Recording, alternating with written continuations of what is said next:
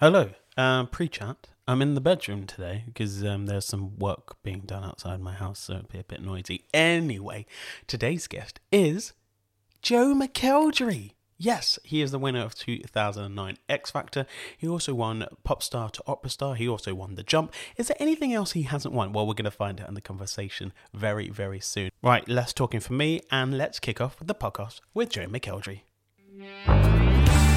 Hello and welcome, I'm Daniel Johnson, and you've guessed it, you're listening to Best Thing. You already know how it works. We talk about people's best things when it comes to food, travel, TV and film, music, something random, and something nice about themselves as well. Today's guest is the wonderful Joe McElderry. He's a winner from X Factor and he's won every other TV show he's ever done. We're going to be finding out all about his best things that he likes in his life. As always, we have Adam Harris doing his fact check, and his answer will be right at the end, but his question will be coming first. Then we've got Bethia Beats with her brand new Beats, the track we played right at the end, but catch her in the middle. And we also have Tom and Revan doing their film reviews. So it's jam-packed. Let's get on with it. Up next, Adam Harris's fact check-in, followed by interview with Joe McElderry.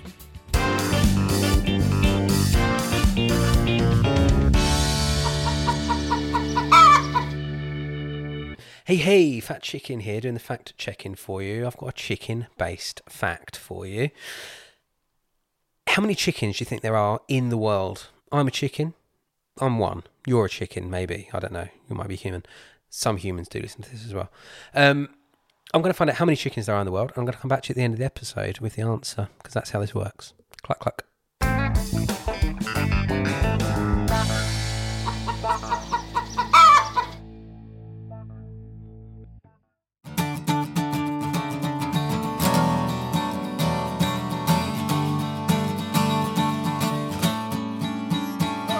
Mate, you haven't, I mean, you never have, but you haven't ever stopped working.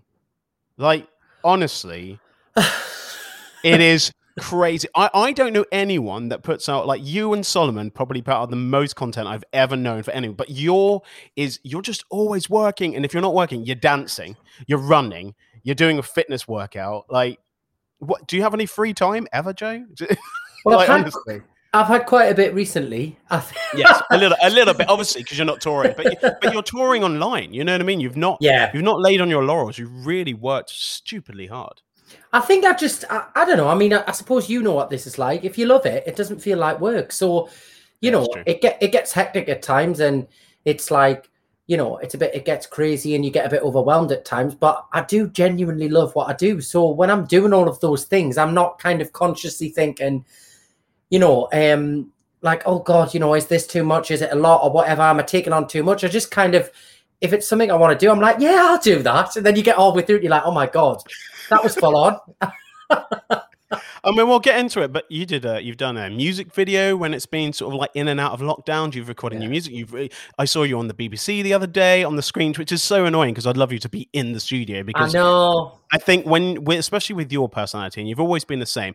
I remember you used to go to bed slightly early, but you would be the first up. Are you still kind of the same? Are you still like an early bird and then you're first up? Yeah.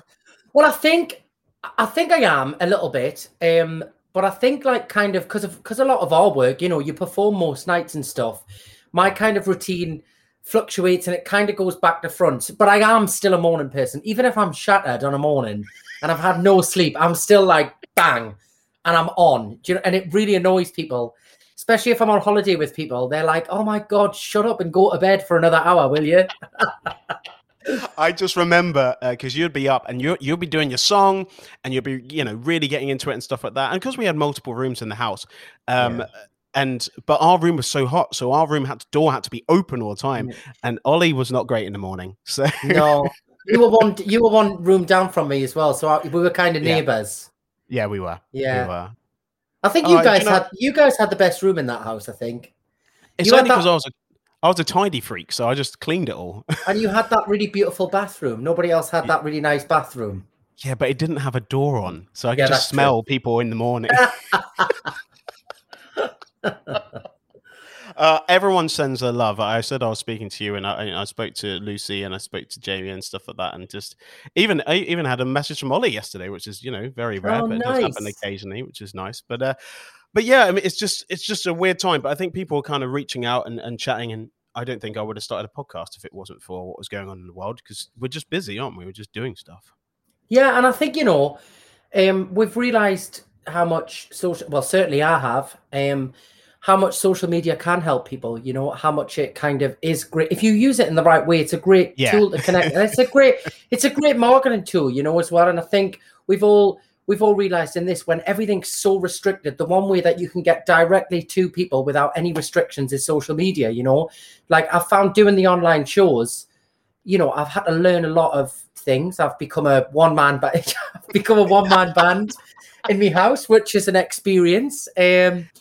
You know, I've become a sound engineer, I've become a lighting engineer, a camera operator, calling all the people that I work with on tour and being like, how does this work 5 minutes before the show?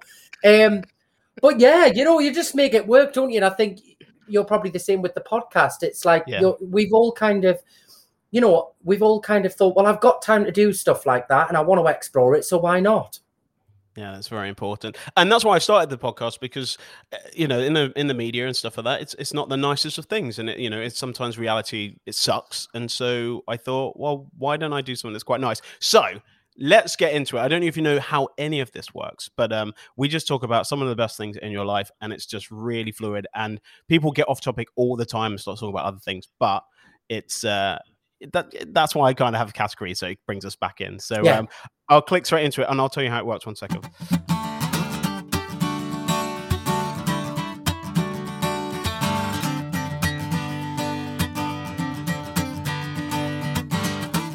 Okay, Joe, we are talking food. What is your kind of relationship with food? I mean, are you a breakfast eater? You've got a black coffee right now, but yes. What do you have? Do you have breakfast? What do you do? Breakfast is my favorite meal of the day. I could eat breakfast. I don't know about you, but I could eat breakfast like for every meal. And sometimes I absolutely love at, like, if you haven't had a dinner at night, I'm saying dinner, but I would say tea, but I'm saying tea. I know what you mean. I'm covering all bases. I sometimes, especially if I've like had a busy day working or something, and I haven't managed to get like a proper dinner, sometimes I love nothing more than coming in at like 8 or 9 o'clock at night and making like a fry of breakfast for me dinner. And I actually asked the question on Twitter not long ago, and I was like, am I really weird? And there was this whole community of people that do the same thing, so I'm not weird. Or maybe you're all weird, and we're all weird, and that's a good thing to have. I thought you were just going to say cereal, but you went full on for a cooked breakfast. Oh, no, yeah. I mean, so like just before I did this podcast, I had... what did I have? I had the Heck vegetarian sausages, 2 boiled eggs on 2 slices of toast. I like a proper breakfast. I'm not one of these, like, just 1 slice of toast and a bit of butter. It's got to feel like a meal, you know? Yeah, I do know. You said vegetarian or vegan sausage. Are you vegetarian or vegan, or you just, that's what you have? Well, I'm a pescatarian. For about nearly 2 years now, a year and a half, 2 years. But recently, in the lockdown and things that have been going on, but you see, I only do it because it makes us feel better. I've kind of got no other reasons other than I tried it. I felt really good. And I thought, well, if I feel good, I'm going to stick to it. But if I want something, but I did have a Burger King last night with steak, Angus burger and chicken nuggets, the whole hog. So I can't protest to be a proper vegetarian. You can be a flexitarian. That's a word, isn't it? Yes. Yeah, and to be fair, I've massively cut down, like, on meat and everything. I only really have it, like, if once or twice every 2 or 3 weeks. It's not a lot, but I do, like, recently I've been trying it again, you know, and you think, oh my God, like, you know what I can't wait for? To go to a restaurant and have a big steak and chips, like a proper meal, like in a restaurant. I'm sick of cooking in my house. Do you know what I mean? So yeah, maybe I'll break it a little bit then. Talking about cooking, and this was actually, I got a message because I sort of said, what was up our favorite week in the show. So, you know, Whitney Houston week or Big Band week or anything. And Ollie Murs messaged and he said his favorite week was when Sainsbury's came and cooked for us, which I always remember. God. It's on YouTube, but I always remember that you won the omelette challenge. I was also one of the only ones that consistently participated in it because I remember everybody was well up for it at the beginning. And then as the schedule of X Factor started to kick in, people would be like, I'm not going tonight. I've got to rehearse or blah, blah, blah. And by the end of it, I think it was probably like me, you and Jedward in the kitchen cooking every week because everyone else was like, I can't be bothered anymore. But I loved it because what I found is I'm a terrible cook. So I just used to stand next to the lovely Sainsbury's ladies and kind of do a little bit.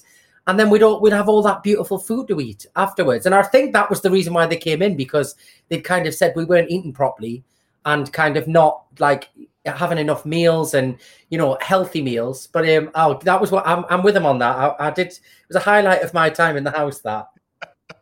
It was so funny. My friend's name is his surname is Sainsbury, and so I texted him the other day. But actually, what I did is text one of the ladies instead because I still got one of their numbers. Actually, one of them sent me a message on Instagram the other day saying that they were one of the camera operators that used to come with the ladies because I think I posted something about cooking, and I think she said it was nice to see your skills have improved.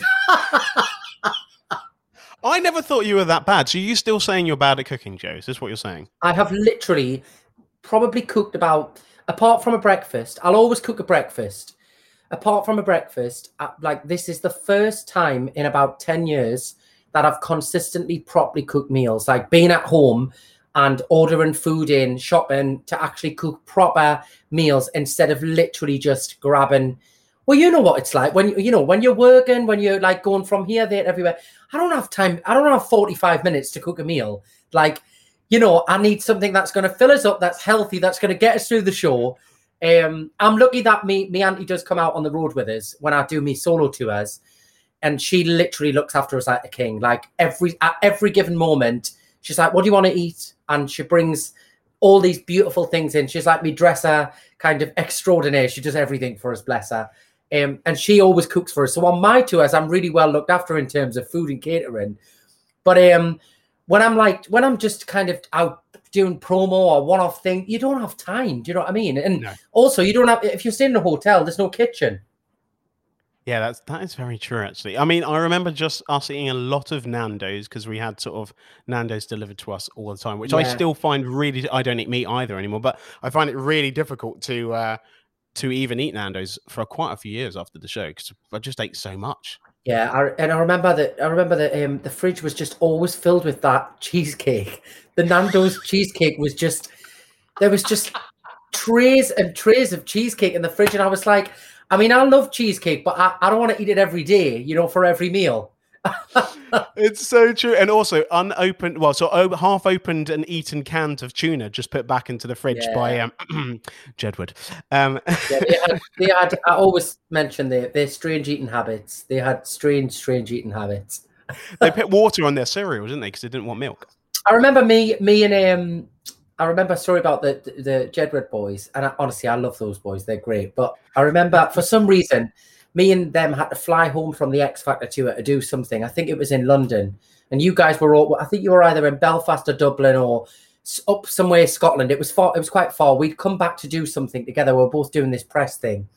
And so we went to the award ceremony. I think it was an award ceremony. And then the next morning, we got picked up in this car to go back, obviously, over to wherever we were going for the tour to pick it back up.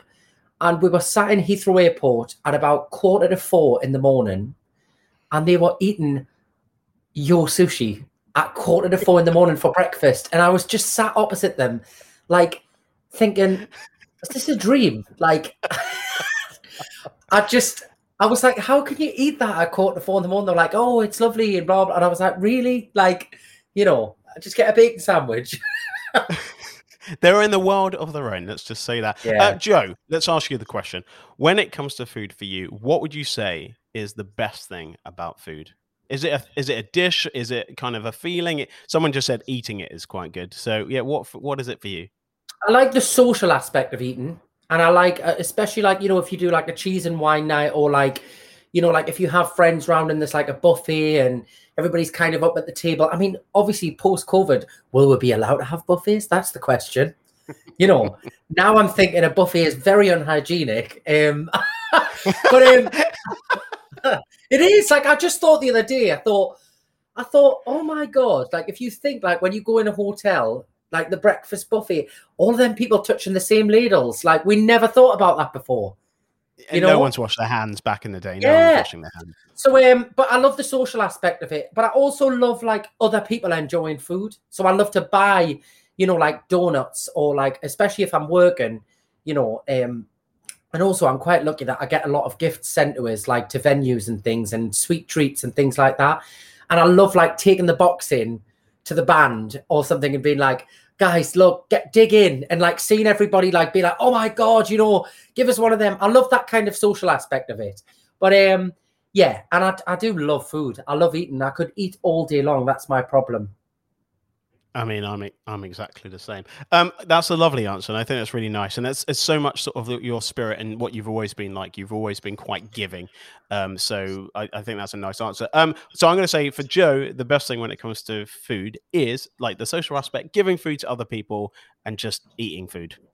Yeah, sounds about right. Sounds about right. Next up, we're going to be talking travel.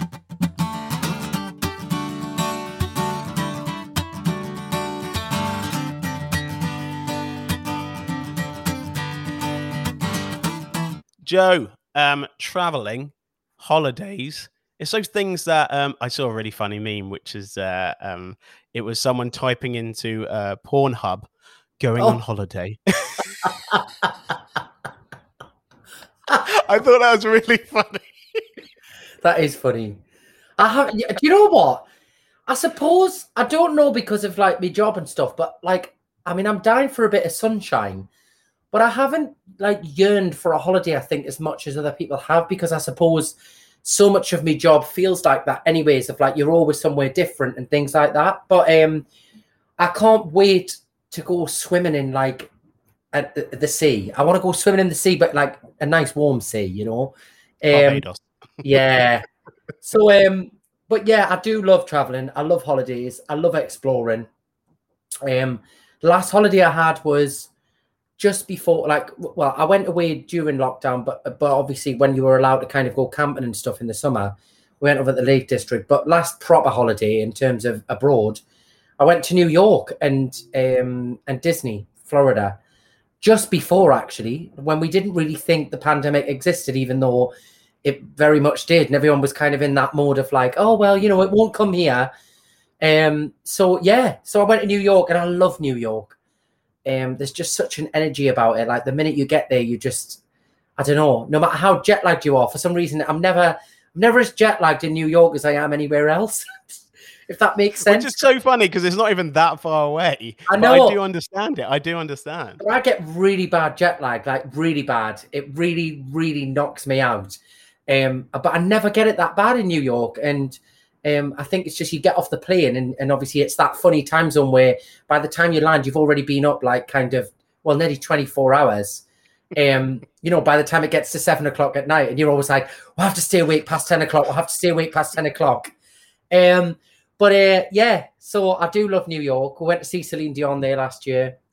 Of course. And but I'm dying to go to Australia. That's a real bucket list place for me. Never been.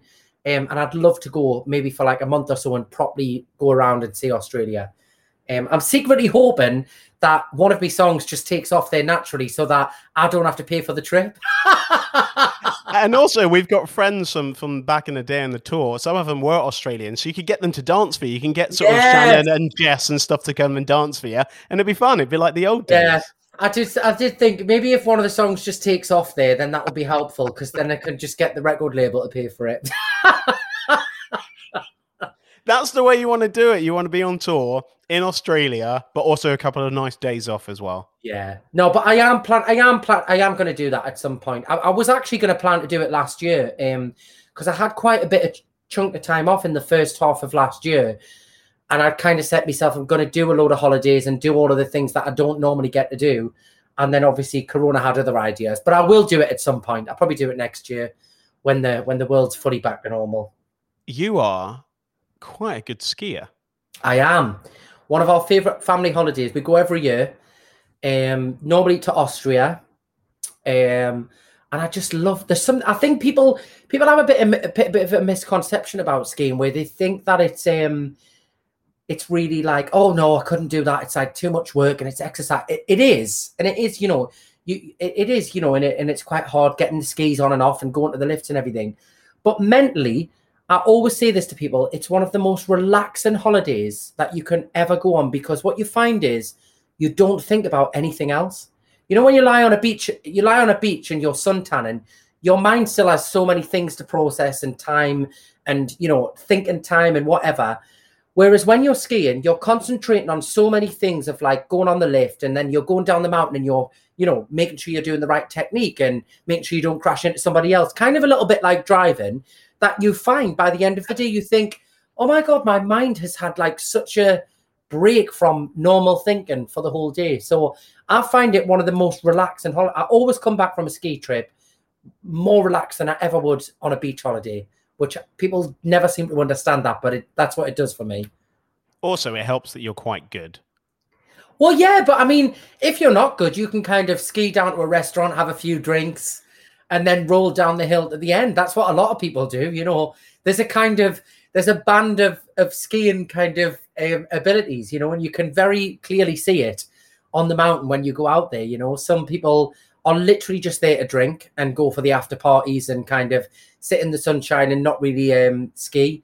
And then you've got the other ones that literally, like my family, are a bit kind of outdoor obsessed. So we have to be up at like 7:00 in the morning. We're the last ones out on the night time. That's so, where you get it from. Yeah, it's a bit of a military operation when our family go, but we do have fun.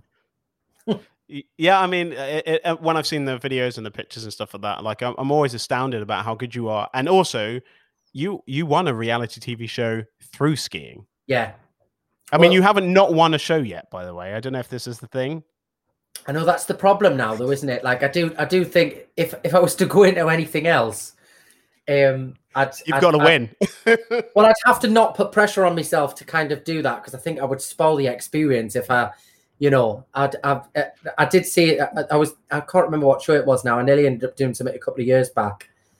And my manager was like, well, you'll have to win it. Like, if you go in anyway. And I was like, don't say that before I've gone in it. I think that you're perfect for Strictly. I would love to do that. I would love to do it. I think you're so BBC and you'll be so much fun in that personality. And you just get the right partner that either flips you around or you flip them around or whatever. But I just think you'll be perfect for it. But yet again, you're going to have to win. I know. And I mean, you know me. I mean, you've seen me backstage at shows and stuff. In my head, I think that I dance like Beyonce.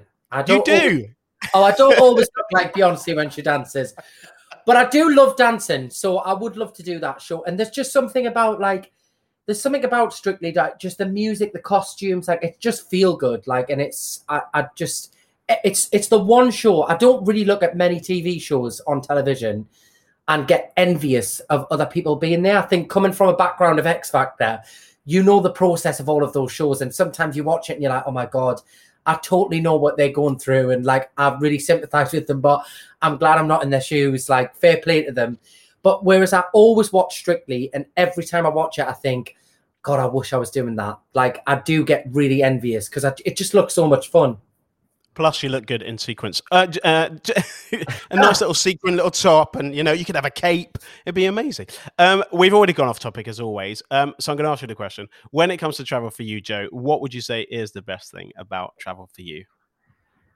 I think just, like, meeting new people. And I think seeing how other people live and going to different places and seeing different cultures. And just, I don't know, I just like the... I like the excitement of just being somewhere completely different that you've never been before and not knowing anything about it and having to learn about it in such a short space of time. So, yeah, that's what I'd say I like.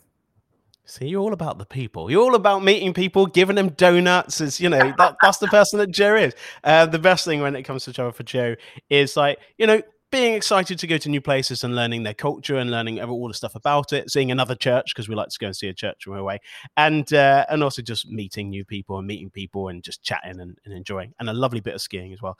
And a suntan. You get it through skiing as well. You get goggles suntan though. You get the goggles on. You do. And next up, we're going to be talking film and TV, and I'm assuming you've watched quite a lot in the last year.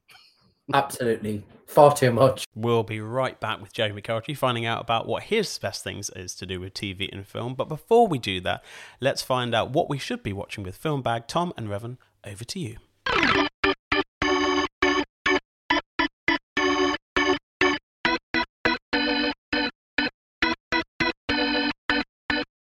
Hey y'all, welcome to the film review with Revan. Yeah, that doesn't work. That sounds so wrong. I can't, in good faith, as an English man, whip out y'all as an organic greeting. It sounds so wrong. And I'm seeing more and more people online that I know are English using it. It just doesn't transfer into the real world. Hello, y'all. I don't think so. I've wasted quite a bit of time on that, haven't I? Maybe because it's been a while since I've seen the film I'll be talking about today, so I'm trying to kill time. When did I see this? I have an app, it's called Letterboxd. You should get it, it's great. You can log all your films. This is not an advert. Oh, I saw this film on the 3rd of April. That doesn't sound like an incredibly long time ago, but it is. Alright, that's a minute. Here's the film, it's Ghost World from 2001, directed by Terry Zwigoff. Here's a clip. Sometimes I think I might be going crazy from sexual frustration. You just hate every single guy on the face of the earth. That's not true.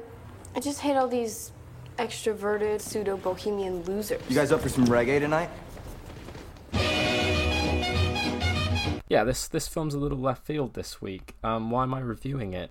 Because it moved me. Because it's the best comic book movie of 2001. Because it's one of only two comic book movies from 2001, and they're not superhero movies. And you know what? I just wanted an excuse to say the name Zwigoff, I think. This is based on Daniel Clowes' seminal graphic novel of the same name. It stars Thora Birch. You might remember her as the little sister from Hocus Pocus. It also stars Scarlett Johansson, who needs no introduction. It stars Steve Buscemi, who definitely needs no introduction. The film is about many things. It's probably maybe the best coming-of-age film I've ever seen, and I'm a big fan of the genre. It's about resentment, it's about failure. Yeah, it's a feel-good classic. No, I mean, like, it has a unique sense of humour. The characters, you know, they appear misanthropic, but they just have that mentality of being overly dismissive of the world because they're terrified of it. But I think it's just trying to encapsulate that snarkiness that pervades being a teenager, where when you think that you know everything and everything that can possibly ever happen to you has already happened. And of course we know that's a lie. And I just think that, yeah, if you look at this film as a snapshot of that time in your life, I think anyone, man, woman, not child, you'll recognise yourself in this a little bit. And the film, incredibly unique vibe.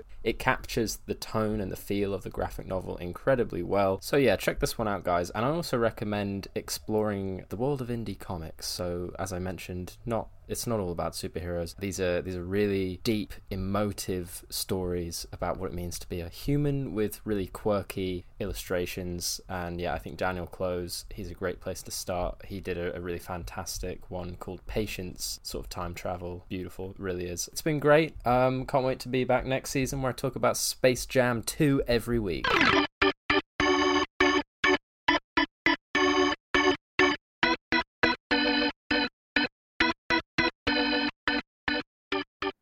I was just giving you tips on to watch Behind Her Eyes, which, do you know the lead girl is Bono's daughter? Oh, really? Yeah. Do you know what? That makes sense, actually, because you just look a little bit like him. Yeah. And I was thinking it was one of those things, you know, when you look at somebody and you think, oh, I recognise that person, but I can't picture why. That might be why, because she just looked quite similar to him. Yeah, she's very good. Yeah. She is very good. It's a really good program. It's on Netflix, but yeah, I know you're just on episode 1, but I'll, when you finish, just send me one emoji of what you thought about it, because it's crazy. I'm not going to say anymore because I don't want to spoil it. How much TV and film have you been watching? Like your Netflix? Have you completed Netflix? Is what I'm asking. Do you know what? It's getting to the point now where it's like my attention span. It's not allowing us to even invest in a series anymore. Like, because you put something on for half an hour and you're so sick of watching the telly that it's just something else. I did watch all of Below Deck. I completed all of Below Deck in the first lockdown. which is absolute trash television, but that's me. I love it. I'm watching Married at First Sight Australia, and I've had to stop watching it now because it became too much. A lot of friends have recommended that. I do need to get on that as well because it's 38 episodes, Joe. It's too much. And I'm a Real Housewives kind of guy, so I'm all about the Real Housewives. So I've gone through all of them series, all the franchises that have been released. Just watched Real Housewives. So like most people get up and watch This Morning, Good Morning Britain. I get up and watch the episode that went out in America last night. That's my morning cup of coffee. So it was Real Housewives in New Jersey this morning from about 8:30 till 9:30, and that's kind of my morning breakfast show. So that probably explains to you where my mind is at 8 a.m. in the morning. That's why you're so chirpy, because you're not watching the news. There you go. There's a bit of information for you. If you want to stay chirpy like Joe, don't watch the news. Yes.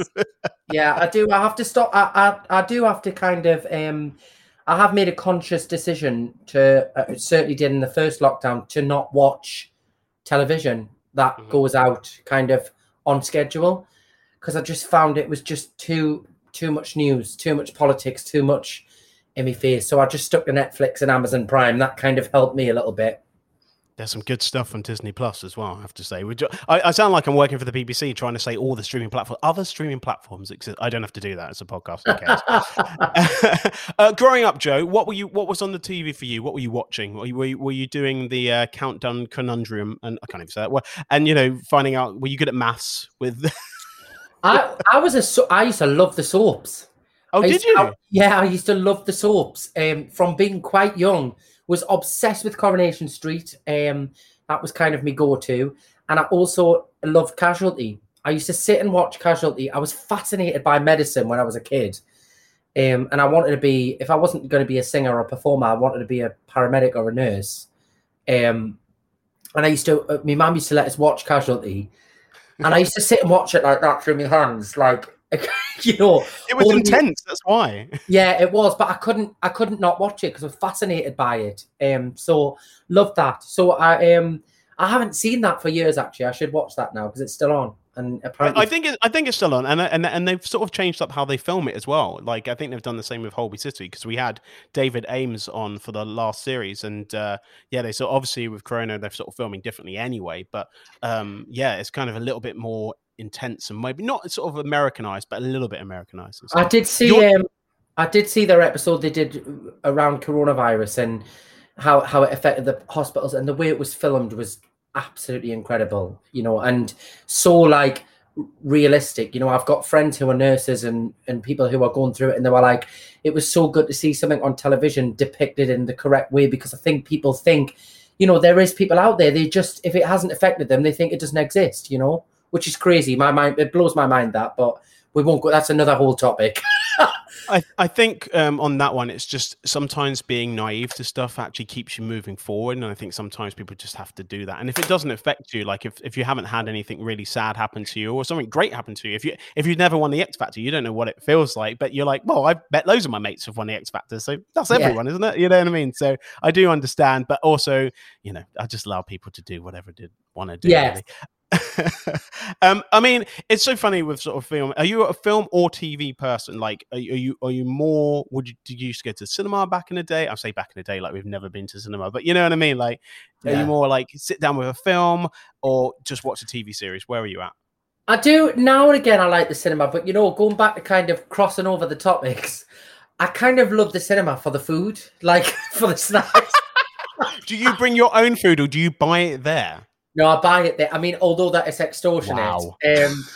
I do love the salted popcorn and the sweets and the tango blasts and all of that, you know, the ice blasts. But I love a documentary, you know. I find documentaries really, like music documentaries and real life kind of story documentaries. I've watched a lot of them on Netflix during the last year. I watched The Last Breath, which if you haven't seen is an incredible real life story. I won't spoil it, but it's about a deep sea diver. It's an accident that happens to a deep sea diver, and it's all caught on the cameras on the ship and on the bell that's down underneath the sea. And honestly, watch it, you are on the edge of your seat the whole time. It is fascinating. Fascinating real life story. Can't recommend it enough. I already feel like slightly panicky because have you done deep sea diving? Have you done scuba? I've done a scuba dive, but only like kind of surface level. I've never gone right down. Right. And honestly, the minute they put the equipment on this documentary, I couldn't breathe. I was literally like, "Oh my god, that's me gone, claustrophobic." Like, It's so funny you talked about soaps actually, because when we spoke to Lucy, she said that she has never missed an episode of Coronation Street. Wow. Okay. That's good going, because that's a lot of episodes. That's a lot of it. I was whining about Married at First Sight having 38, but how many episodes have there been of Corrie? My MD, who travels with me, which is musical director for those who are like, what does MD mean? He literally has been known. He has his iPad obviously on stage with all the set lists and everything. And sometimes if you go on stage before the show, he is literally at the piano on stage set ready with the iPad on the stand ready to go. And he's got EastEnders on the iPlayer and he's catching up just before the show starts. And I'm like, how can your brain like absorb EastEnders just before you're about to do a show? Like, meanwhile, I'm like pacing up and down the corridor backstage. I'm like, how? And he's like, oh, you know, I find it relaxing. And I'm like, I know, but even to just absorb the storyline before you're about to perform a full show, it fascinates us. But he does. He's always got his iPad with him, so he never misses one either. So it is doable, but it's a commitment. That would freak me out. And maybe it's his zen. That's what he has. So he just needs a bit of EastEnders before he starts playing a 2-hour concert with you guys. Yeah. You know what I mean? Okay, so what would you say is the best thing about TV and film for you, Joe? Oh, if you say the people, I'll say the variety. I like the variety of, like, you can go from a Real Housewives episode to like a really sad movie to a really inspiring documentary. But yeah, I love. And also, I think it's great now, you know, you can watch it, you can, with the quality of television now and the way things are filmed, you can watch like a live concert that's been filmed and you can feel like you're there. If you've got the good surround system and you've got the lights down and all of that, I've done that a few times, you know, I've been to see quite a few people from the comfort of my own living room. So the variety of television is what I like. We've not had that answer, and we're literally on season 3. The best thing when it comes to TV and film for Joe is variety. Next up, we're going to be talking about, I think you might have something to say about this, music? Yes, I will. We'll be right back to find out about Joe's best thing when it comes to music. But first, we've got Bethia Beats, and her track of the pod is Bethia, over to you.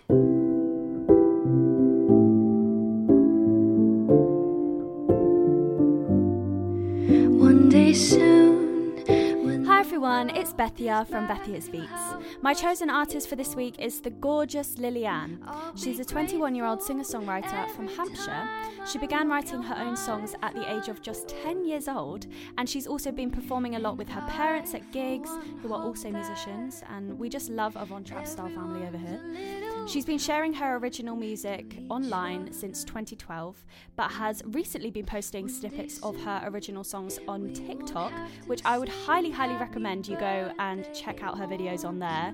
That's actually where I found out about her, and I just absolutely fell in love with her voice. She's got the most beautiful tone, and she's been gaining a lot of buzz and following on there, and I would just highly recommend going and checking out her videos. I'm really excited to see what she has lined up for the future with her music. This is her song One Day Soon, playing in the background right now.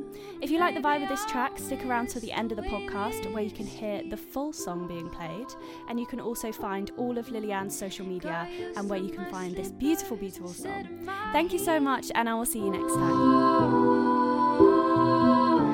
But we can't forget all that we have lost. It didn't come without a cost. Joe McElderry, music. I mean, this is your life and soul. Obviously, I met you back in the day at boot camp, which must just have seemed absolutely ages. Actually, weirdly enough, why haven't you done Eurovision yet? You've got to be up for it.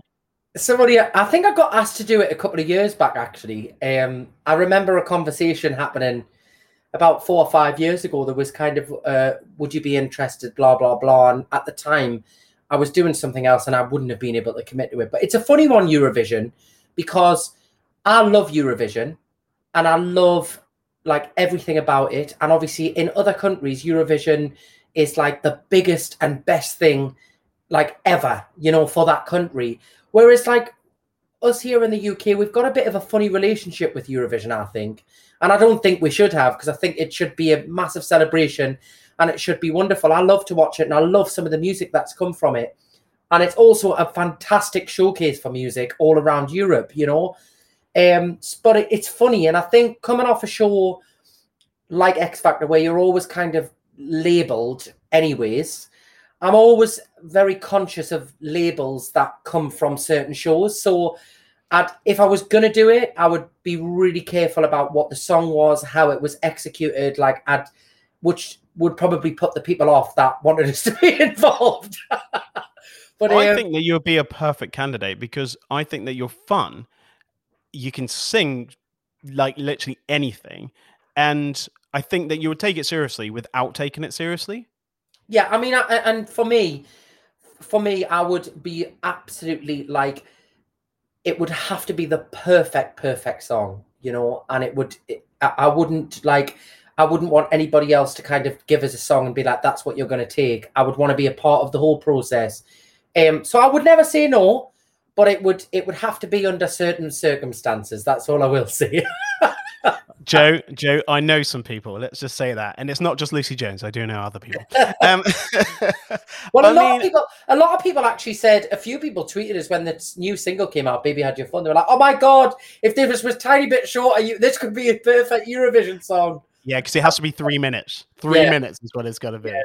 I mean, you have been on it. Not only, I think haven't you released like the most albums from a solo artist from X Factor, pretty much? I mean, you've had the most success when it comes to how many of them have charted.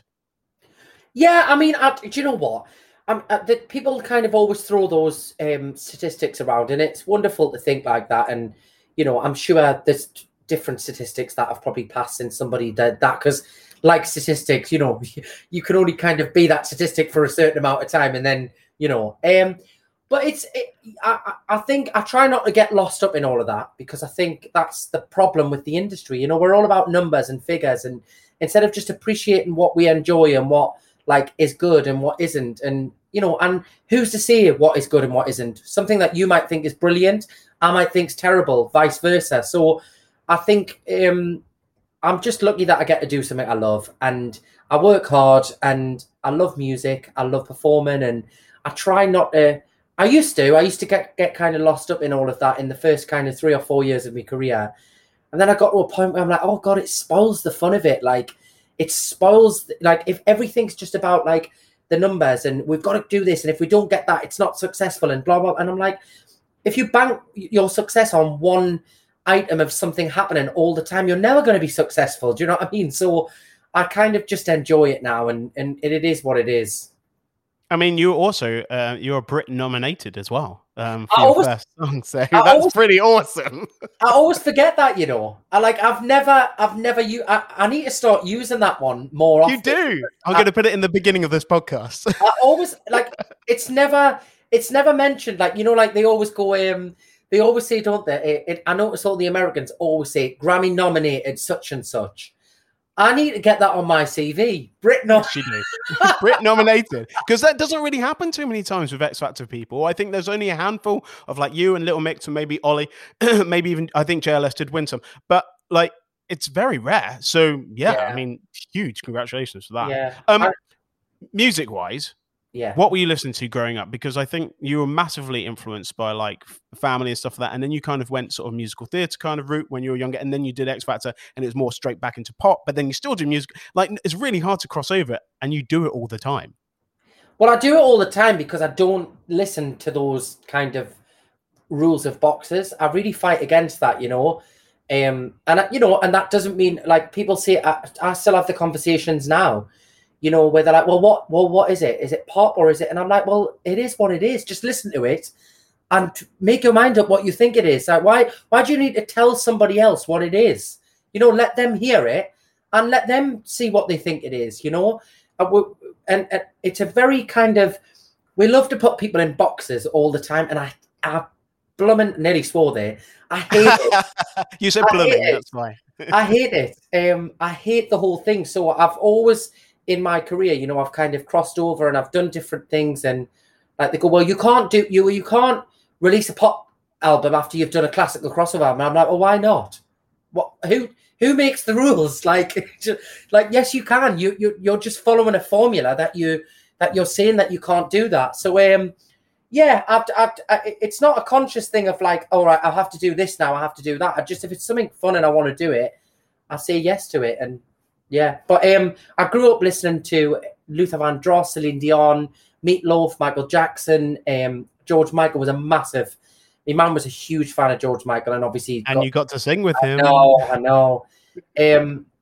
Which obviously was incredible, like full circle moment of like hearing his songs as you grow up. And I think most people you'll probably agree with this. Like most male singers will, he's the kind of ultimate male vocalist, one of them, you know? 100%. His documentary that was made about him, I still have on my Sky because I've watched it maybe 5 times.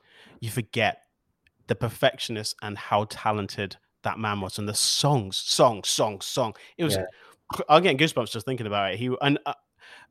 I've always been a fan. Like I kind of got into like when he did the older album, like Jesus to a Child and sort of Fast Love and stuff like that. But he the stuff before, it's incredible. And fought against the industry as well. Really fought against the restrictions of the industry and contracts, and you know, was really kind of forward thinking about how record labels took advantage of artists and still do. But you know, it's he was a true kind of visionary artist. So yes, him and many others, but it was all kind of the big singers. Whitney, you know. And you met her as well. I know. Well, you did as well. We did. But so yeah, I was all a kind of, I still am. I love somebody who just sings a song, what I would say properly. Sings a song properly. We've got a lot of brilliant singers now that don't sing. They kind of over riff and over kind of sing, like try and cram as many, whereas I think those singers, they did like little golden nuggets, you know, 2 or 3 great riffs, 2 or 3 massive high notes, 2 or 3, but the song, it was a rounded performance. And that's what I always try and do with my performances as well. I try not to over sing in certain places because it's become this trend now to kind of have 50 million riffs through a song. You can't hear the song if you do that, you know. Do you remember we always used to make you try and do as many riffs at the end of You Are Not Alone on tour? Like me and Ollie were like, keep going. I mean, it's all right if you're doing that, I suppose, like a little challenge. No, but it was at the end. You left it at the end. It was like you smashed it every single time with this different riff. Do you know what? I've had a few people on tours when we've been doing shows and things, like on the last night or whatever, they'll go, oh, will you do the riff challenge? And you have to like see how many riffs you can get in one song. And it pains me so badly to do it because I'm like, this must sound dreadful. It'd be you and Ollie just going for it. I'd be like, yeah, you feel free to do that. I mean, there's so much of things to talk about when it comes to music and you, but what would you say is the best thing about music for you, Joe? I mean, there must be so many things. I love the way music makes you feel. I love the way when you hear a song, it can transport you back to the exact emotion you felt the first time you heard it. I have albums, you know, like if I've broken up with someone and there was a certain album, like if I hear that song even on the radio for like 15 seconds, I can almost feel sad within a second. I know, I have to turn it off. You can feel that emotion. Like how powerful is that? Like that connection through, it must, I don't know. And I just love, you're going to hate us, but I just love seeing how people react to music. Like I do. Yeah, but it's true. But that is personified. That is what you are, and I think that music is so powerful. And you know, you're so lucky to be able to not only have done it, but still smashing it and doing it so well. And just getting to see, you know, from my perspective, standing on a stage where people have bought tickets to come and see your show, and you get to stand at the forefront of that and see how that music makes people feel, and people clapping along and dancing or crying, you know. I don't know, there's no better connection through that. And that's like people who you might have never met, you know, some people you have met before in the audience, people that you've never met before, and you're able to kind of project that emotion through it. So, I don't know, it overwhelms me at times, that, because I'm like, wow, That's a lot to kind of take in when you know that's what that does for someone. I love your fans and I love your audience, and they're so lovely. And when I come and see your shows, because I try and keep support to everyone who, you know, we did the show together with and stuff like that. But they are just so, they just love you. I'm just going to put that in there. Okay, so I'm going to say the best thing for Joe for music is the way it makes you feel. Not a Michael Jackson song, but the way it makes you feel, and also the people. All about the people. This is my funnest category, because it's where I now put you on the spot, because you have to come up with something. We're going to be finding out what the best thing about something random is for Joe.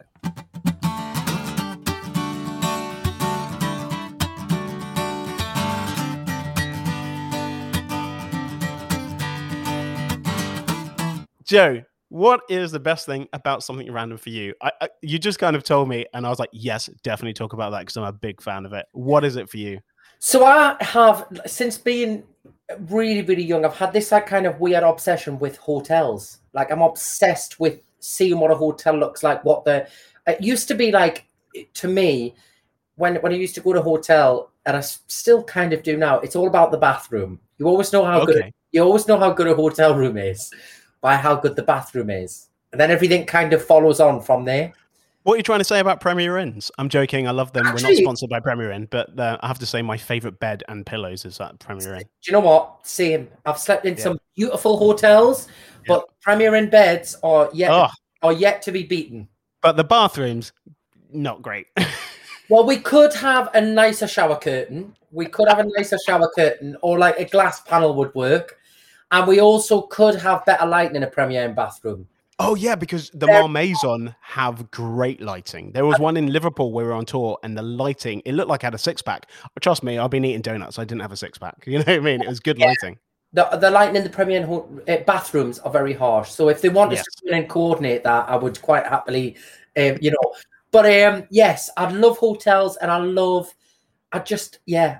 always... And I think, obviously, when I get to around and stuff, like, I kind of, that excitement of seeing if your room's going to be really nice. Can you dictate where you may stay? Or, like, can you be like, I'd like to stay in, like, a nicer place? Depends what show you're working on and what the situation is. But sometimes, you know, if you're doing a gig at a certain place, you can be like, well, I normally stay here. In a suite, darling. And sometimes, over the years... I've done a few gigs at the Dorchester Hotel in London, and down in the ballroom, and the Grosvenor as well. They're two kind of hotels right next. Yeah, yeah. Two of probably the best hotels. They're very nice, and every time I'm going to do a gig there, I'm like, is there any way we could ask if I could stay? Did they say yes?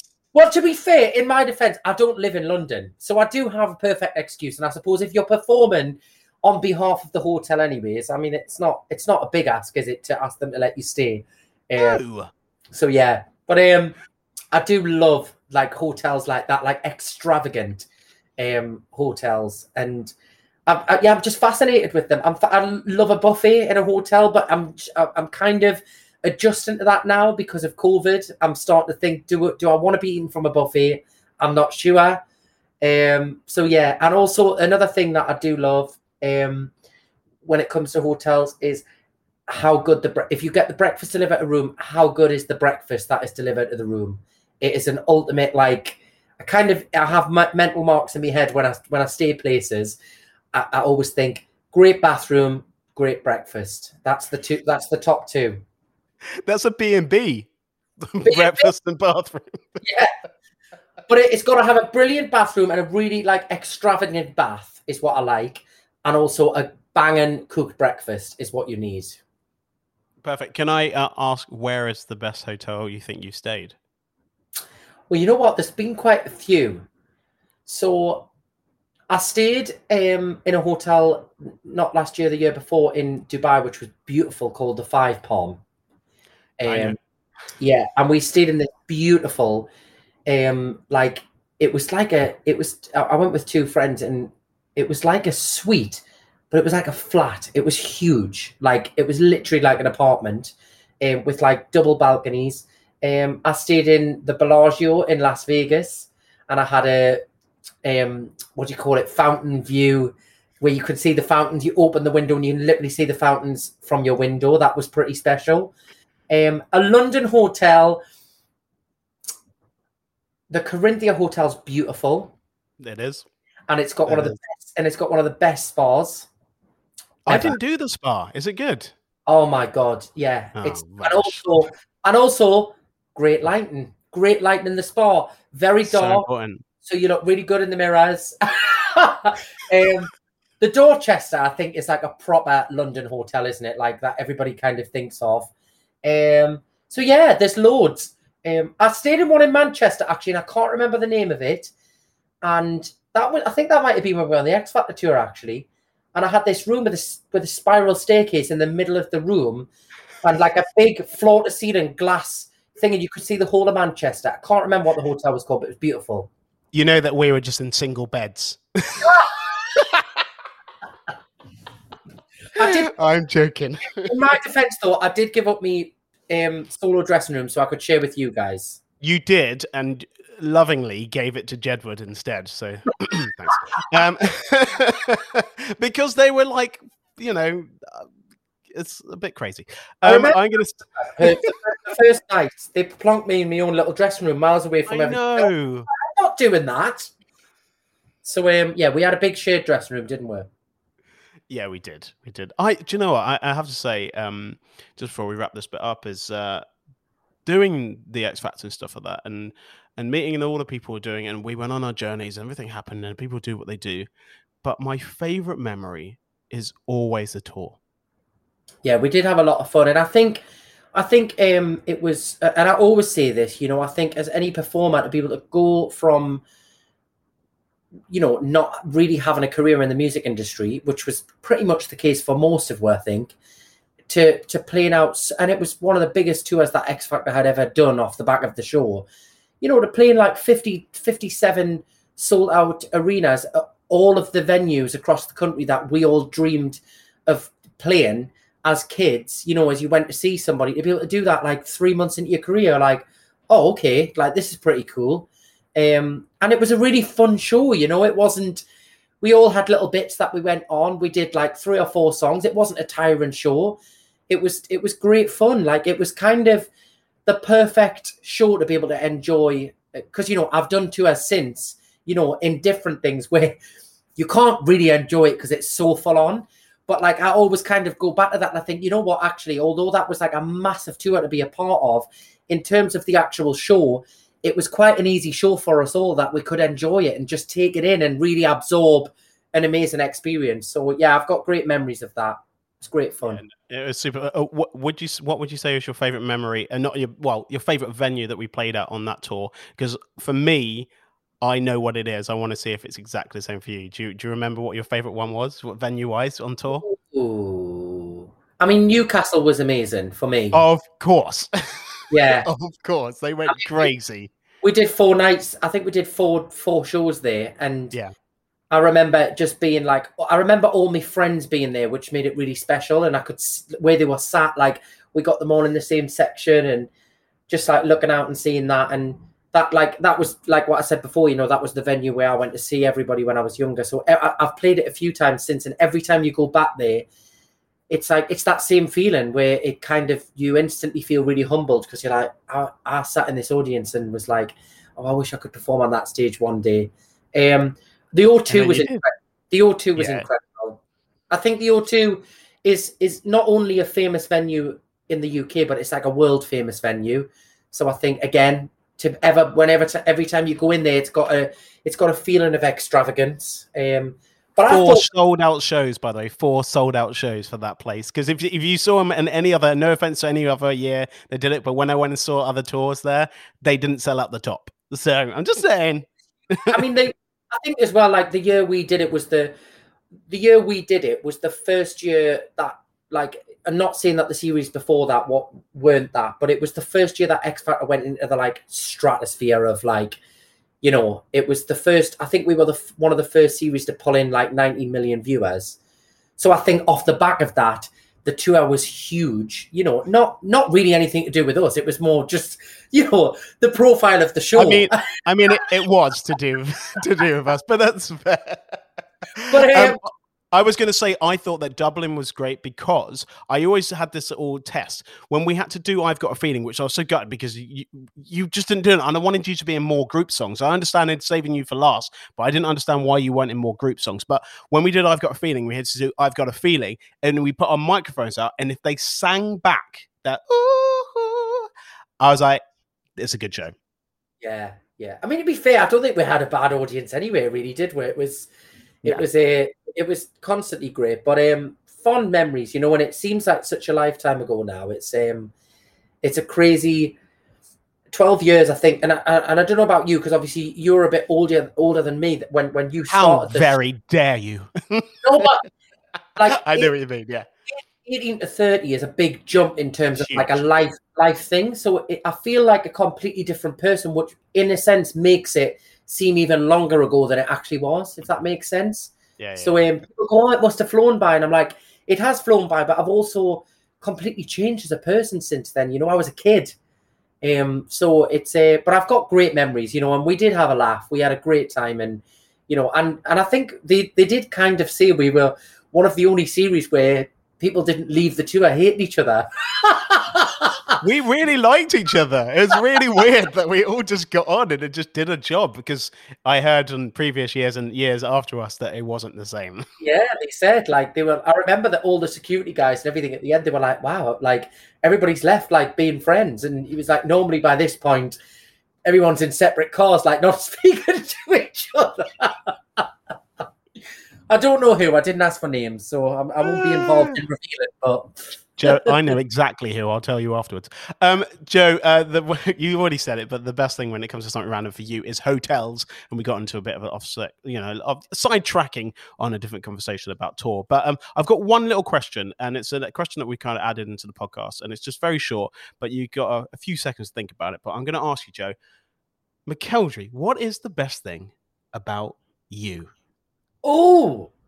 Find out after this.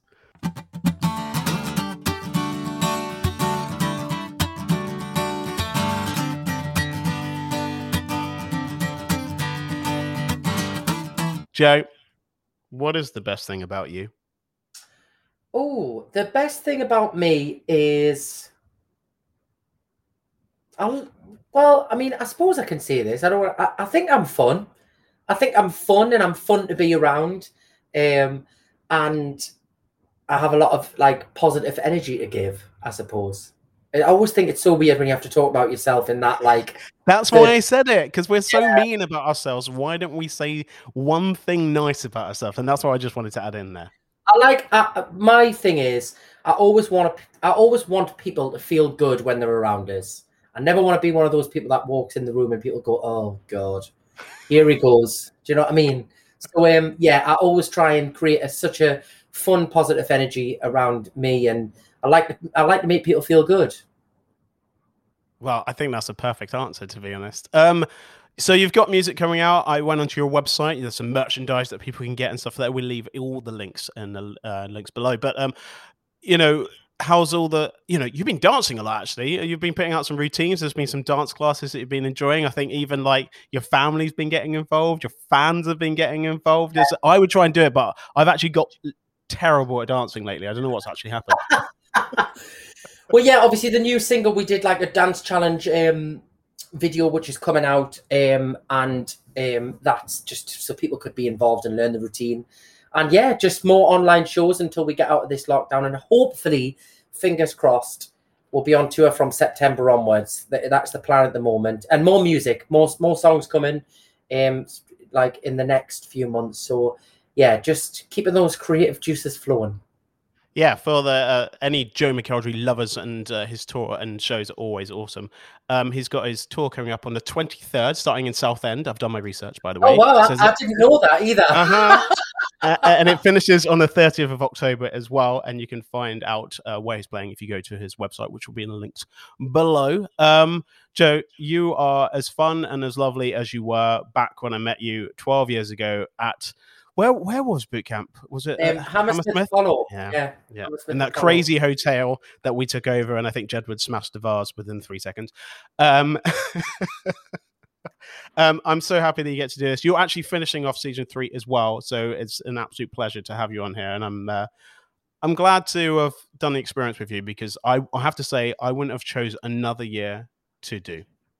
Thank you, and hopefully, when life resumes to normal, we'll be able to catch up over some drinks. I know, yeah, because every time I see you in shows, because there's so many people, it's so difficult after a show because everyone wants to say hi and blah, blah, blah. And it's just easier. I just text you, like, show was great. And then I sort of leave because I'm just like, everyone wants to see you and stuff like that. Joe, you're an absolute star and you're exactly the same. And I cannot believe that, it's weird to say, that you're going to be 30 this year in June. That's what is going on. It's terrifying. It's terrifying. Well, you still look 22, so it's fine. Thank you. I try. Thanks, Joe. Thank you. A huge thank you to the wonderful Joe McElderry, who's just as lovely as he was back in the day. Can you believe it? 12 years ago he won X Factor. Anyway, thank you to Adam Harris. You'll be finding out his answer to Fat Chicken. Thank you to Bethia Beats. Her track of the pod will be played right after Fat Chicken. Thank you to the boys at Filmbag, Tom and Revan, for doing what you do. The music in the background is by Jimmy Lundy, Tom Baxter and myself, and the artwork is by JMD. Anyway, over to Adam Harris with his answer of Fat Chicken, and we'll see you next time.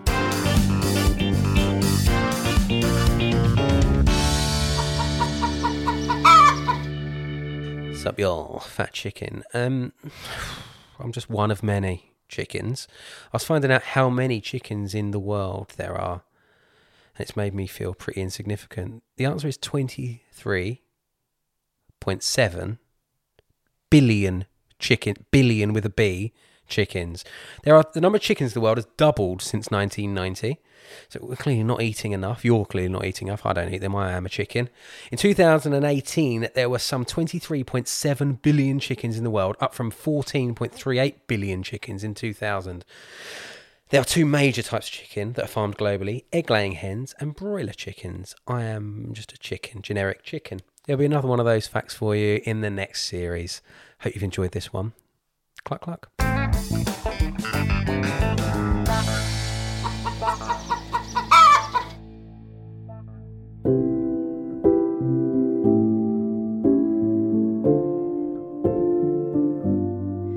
One day soon, when the world is back to how it was before, I'll be grateful every time I walk out my front door. And I, for one, hope that everyone's a little kinder to each other. One day soon, we won't have to sing happy birthday on Zoom, and the world, much less spoken, will be I miss you. Kids will get to play with kids again, and I'll get to hug my best friends one day soon. Maybe I'll miss the way this feels. Got used to my slippers instead of my heels,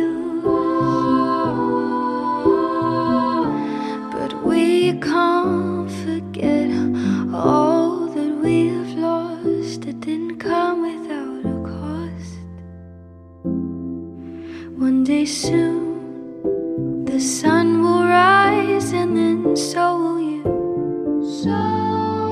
And you'll hear this song from a different point of view, 'cause we've loved and lost lost and we've cried alone. Can't wait to give you all the love I've got. One day soon.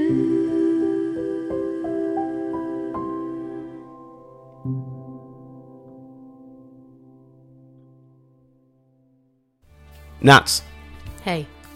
You've got your own little NatB chat for advice, so I want to bring you onto the podcast. Yes, and I will be joining Best Thing. So if you need any help or advice with anything that you're experiencing in life, then please get in touch on Best Thing Podcast, and I will try my best to answer your questions as best I can. I'll put my hand down because I definitely need help with stuff. No problem. Back in Series 4.